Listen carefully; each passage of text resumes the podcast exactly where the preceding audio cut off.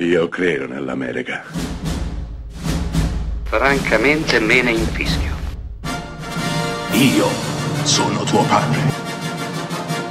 Anna Nishimasa.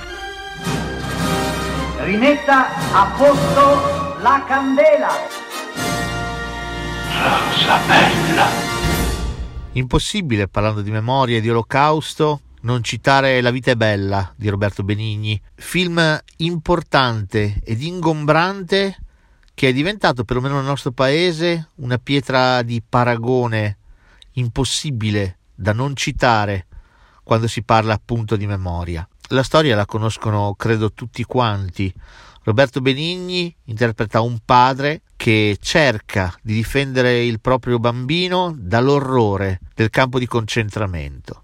Come farà? Lo farà in modo molto semplice, paterno, inventandosi una fiaba, fondamentalmente, una storia non vera, raccontandogli una bellissima bugia, raccontandogli che quello non è un campo di concentramento, di sterminio, ma è semplicemente un gioco un enorme gioco di ruolo. E chi vincerà alla fine? Vincerà un carro armato. Fuori di polemica, perché questo film di polemiche ne ha attirate tante, soprattutto dal cinema italiano, che ha accusato Roberto Benigni di far liberare il campo di concentramento dagli americani e non dai russi, accusandolo così di aver confezionato un film per vincere l'Oscar. Al di là delle polemiche, dicevo, la vita è bella è un film toccante e soprattutto è un film che funziona. Un film che funziona perché è un film che coinvolge, è un film che fa riflettere, ma contemporaneamente diverte e nei suoi momenti più felici diverte anche tantissimo. Beh, non solo, La vita è bella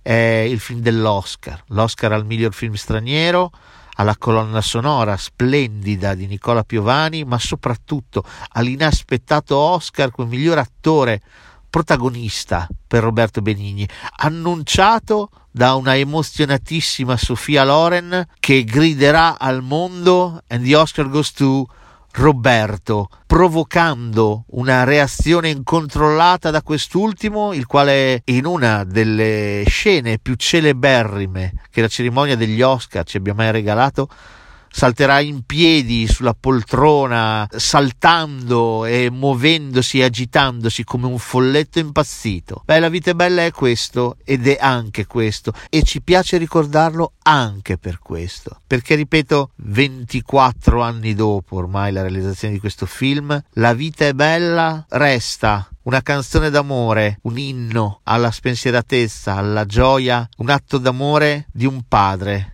verso un figlio. And the Oscar goes to